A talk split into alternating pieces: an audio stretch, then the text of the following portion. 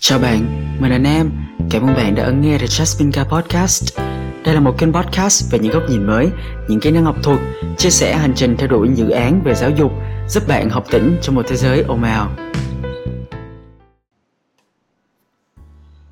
Chào tất cả mọi người, trong podcast của ngày hôm nay thì chúng ta sẽ cùng nhau nói về bạn có cô độc trên hành trình của mình hay là không, và tại sao mình lại có cái ý tưởng cho cái podcast này.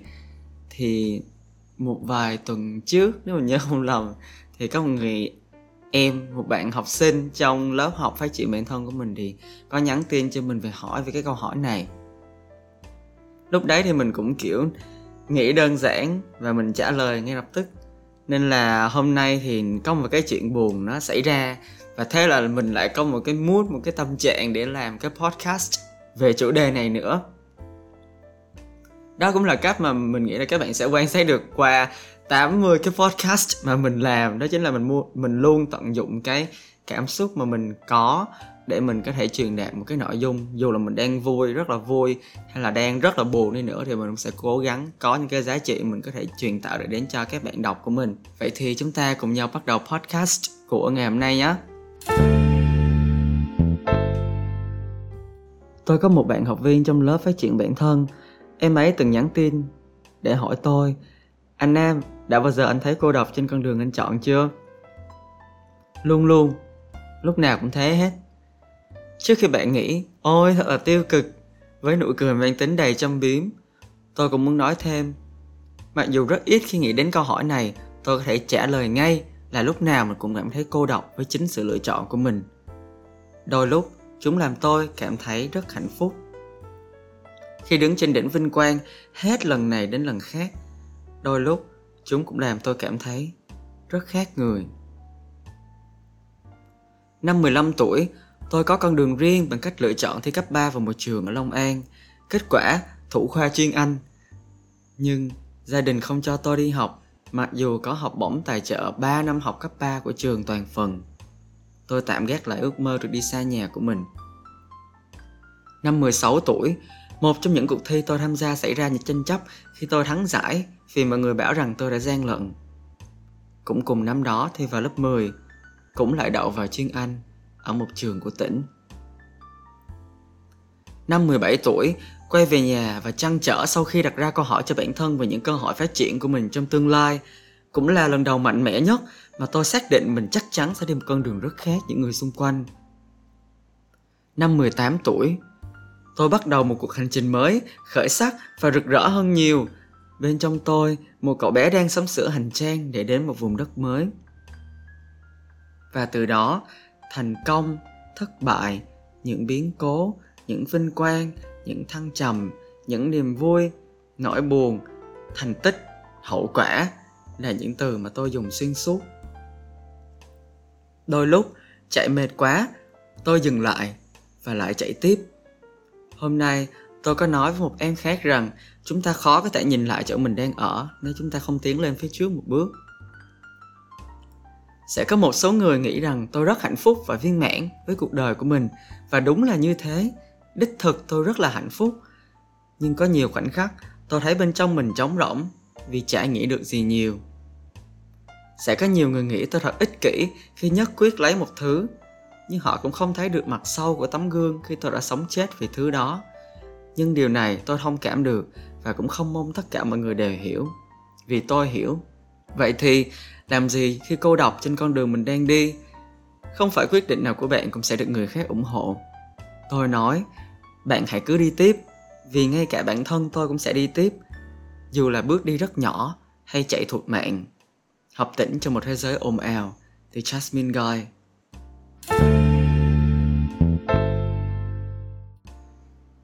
Và thú thật với mọi người luôn, khi mình viết cái bài viết này thì mình vừa trải qua một cái chuyện buồn, nhưng mà cũng không hẳn là buồn ấy, mà nó giống như một cái cảm xúc của sự thất vọng và tổn thương nhiều hơn ấy. Và mình luôn cảm thấy như là khi mà mình đã cố gắng đạt được một cái gì đó ấy, thì mình rất là muốn giữ nó, đúng không? Và trong cái podcast là bạn có đang cô độc trên cái hành trình mình đang đi ấy, thì mình cũng muốn kể lại một tí về những cái năm tháng vừa rồi của mình, tóm tắt lại thôi trong bài viết. Và trong podcast thì mình cũng muốn nói nhiều hơn Năm mười lăm tuổi thì mình nhận được một cái lời mời đi thi cấp ba vào một trường ở tỉnh Long An, một trường rất là lớn và nó cũng mới nữa. Lúc đó thì ba dắt mình đi thi, và lúc mà thi thì kết quả báo là Lê Nhật Nam chuyên Anh thủ khoa và bảng điểm là mình điểm cao nhất trong tất cả mấy chục con người đi thi ở thời điểm đấy. Rất là vui luôn, và mình xác định là yeah, thế mình được đến Long An học, mình được đi học xa nhà rồi. Nhưng mà không, lúc đó gia đình mình không có đồng ý và thậm chí là phản đối rất là kịch liệt, và mình lại một lần nữa khóc. Đấy, thì mình rất là muốn đi học xa nhà và mình muốn có một cái chỗ mình có thể tự lập, tự học, tự khám phá được. Nhưng mà cơ hội đến, nhưng mà cái nhân duyên nó không có thì đành buông ra ở chỗ đấy thôi. Và lúc đấy thì mình đành phải thi vào một trường chuyên của tỉnh của mình, và ý mình không phải nói là mình cảm thấy mình bị thất vọng khi mà phải thi vào trường chuyên đó, nhưng mà chỉ đơn giản là mình bị mất một cái cơ hội mà mình đã rất là cố gắng vì nó thôi. Và thế là mình cũng lại đậu vào chuyên Anh của trường chuyên của tỉnh của mình, lại bắt đầu một cuộc hành trình mới. Và trước khi mình vào học ấy thì cũng rất là buồn khi mà có một sự kiện xảy ra là khi mình được điểm cao nhất trong một cuộc thi học thuộc tiếng Anh ấy, thì có một số bạn bảo là mình gian lận và bắt đầu công kích mình rất là nhiều trên mạng xã hội. Và mình thời đấy thì cũng không có nhận thức nhiều như bây giờ ấy, thì mình cũng chửi lại người ta thôi. Đấy, đó là cái bước mà mình, một cột mốc mà mình dùng để mình xác định là mình có trưởng thành hay là chưa ấy. Thì đó là cái chuyện xảy ra khi mà mình năm mười sáu tuổi và chuẩn bị vào lớp mười. Năm mười bảy tuổi thì mình đã kể câu chuyện là mình đi Moon, Hội nghị Mô phỏng Liên Hợp Quốc ở Đà Nẵng, gặp được rất là nhiều người bạn mới và họ đã thay đổi hoàn toàn cái nhận định của mình về thế giới xung quanh, về tầm nhìn, về kế hoạch tương lai. Và mình nghĩ là mình có được ngày hôm nay cũng là nhờ mình đã đi cái Moon đấy vào năm hai không một chín. Và lúc đấy thì khi mà mình về, mình cũng trăn trở rất là nhiều vì mình không có muốn mình bị dậm chân tại chỗ và mình muốn tìm cái cơ hội khác. Vậy thì cơ hội khác ở đâu ra, đúng không? Đó là câu hỏi mình tự hỏi mình, bây giờ mình hỏi các bạn thôi. Đó, mình đã cố gắng thi rất là nhiều cuộc thi học thuật trong suốt những năm cấp ba và thành lập câu lạc bộ tiếng Anh riêng và tổ chức những cái sự kiện riêng của mình, những cái buổi sinh hoạt câu lạc bộ tiếng Anh cho đến cái buổi gala rất là lớn cuối năm của trường. Lúc đấy thì mình còn nhớ là mình rất là muốn làm em xê của cái buổi hôm đó, nhưng mà lúc mà lớp mười thì mình cũng không có tiếng nói nhiều, thì lúc đấy mình không có được làm em xê, cũng không có được tham gia tổ chức. Nhưng mà năm mười một và mười hai thì mình có. Và năm mười hai mình cũng xác định luôn là mình nên tập trung cho bậc đại học thay vì là mình cứ tham gia hoạt động ngoại khóa. Nhưng mà mọi người biết đấy, mình vẫn tham gia như thường, tại vì cái đam mê của mình nó quá là lớn và mình không thể nào mình bỏ được hết. Và nó là một cái đứa con tinh thần, mình đã gây dựng cái chương trình đấy nên mình cũng không muốn bỏ lại đằng sau. Nhưng mà lúc đấy khi mình đã xác định là mình sẽ làm em xê thì cái cô phụ trách ý, cô ấy lại nói mình là cho một bạn học sinh của cô ấy lên làm. Mình chắc chắn là các bạn đấy không có cái khả năng đấy và mình không muốn cả cái chương trình của mình bị phá vỡ, bị hư hỏng. Mặc dù là có thể bạn đấy không có đến mức tệ về tiếng Anh hoặc là tệ về tổ chức chương trình, nhưng mà mình là người làm nó, mình là người hiểu nó nhất và mình rất là muốn thử sức với cái cơ hội đó. Và thế là mình vẫn làm em xê như bình thường. Nhưng mà mình cũng nhận ra ấy, đôi lúc ấy, khi mà bạn muốn thử sức không có nghĩa là bạn sẽ phải lấy đi cơ hội của một người khác tốt hơn mình. Và thậm chí là đôi lúc bạn cũng biết là người ta cũng tốt hơn mình luôn, đúng không? Nhưng mà cái vị trí đấy là người ta đã rất là sống chết vì nó luôn rồi ấy. Thì có vẻ nghe nó rất là cực đoan, đúng không? Nhưng mà các bạn có thể hiểu nó đơn giản là một cuộc hành trình và các bạn đã có được cái thành quả từ cái cuộc hành trình đấy và các bạn không có muốn ai xen vào hết. Và mình cũng cảm thấy là có rất nhiều cơ hội nhé, nhưng mà không có đủ cơ hội cho tất cả mọi người và chúng ta ai cũng phải cố gắng để lấy được cái cơ hội cho mình. Và dù cho có tất cả cơ hội cho tất cả mọi người ấy, thì cũng không phải ai cũng xứng đáng để có được cái cơ hội đấy. Xứng đáng không có nghĩa là bạn giỏi hay là bạn dở hơn người khác hay là bất cứ thứ gì so sánh với mặt kỹ năng ấy, mà chỉ đơn giản là cái hành trình của ai, họ cố gắng đến đâu và cái hành trình đấy có phải là dành cho họ hay là không. Đôi lúc thì mình cảm thấy rất là cô đơn cái hành trình mình đang đi, và không phải đôi lúc nữa mà luôn luôn như thế.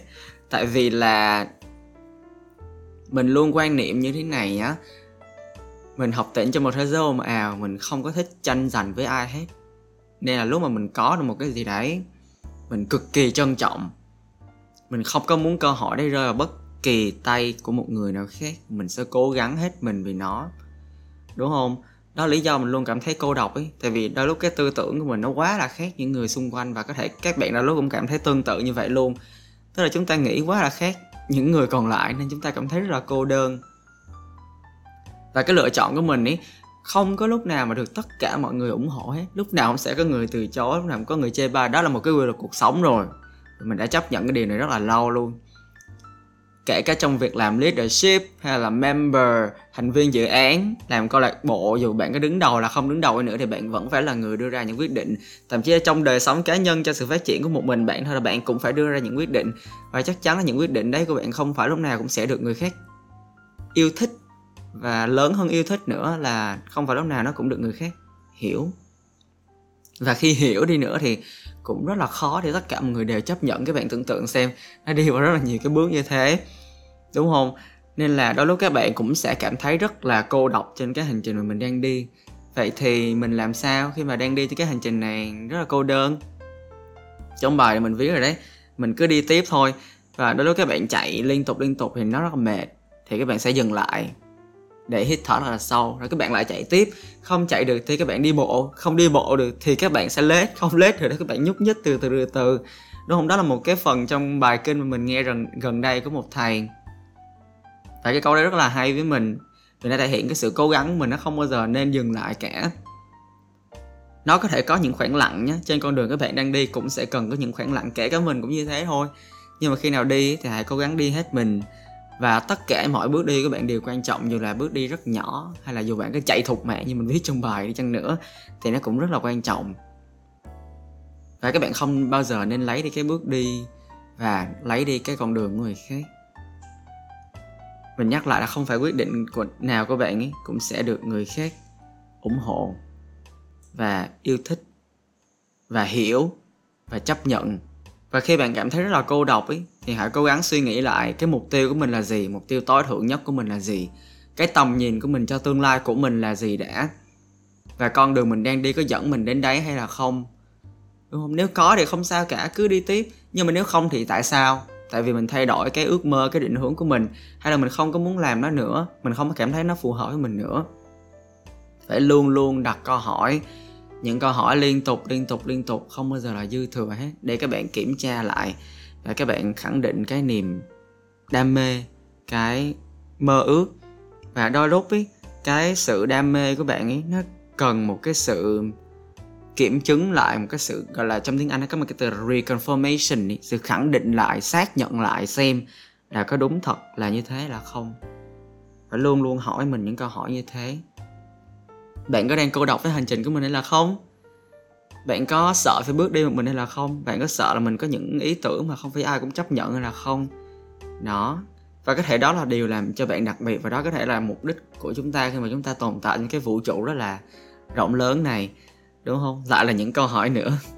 Đó. Và hy vọng là sau podcast của ngày hôm nay thì các bạn cũng sẽ hiểu được hơn về cái hành trình của mình. Đang là một bạn sinh viên năm cuối, đang là một bạn theo đuổi rất là nhiều đam mê cùng một lúc. Và cũng rất là may mắn vì điều đó đã xảy ra với mình. Và một bạn đã là một người sáng tạo nội dung, đang là một thầy giáo, và cũng là một người đang học lớn và học phát triển, và cuối cùng là học tỉnh trong một thế giới ồn ào.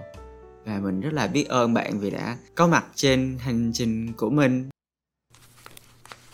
Cảm ơn bạn đã dành thời gian lắng nghe podcast này. Chúc bạn sẽ luôn hạnh phúc với các quyết định của mình trong tương lai. At the end of the tunnel, one will see himself standing there. The Jasmine Guy.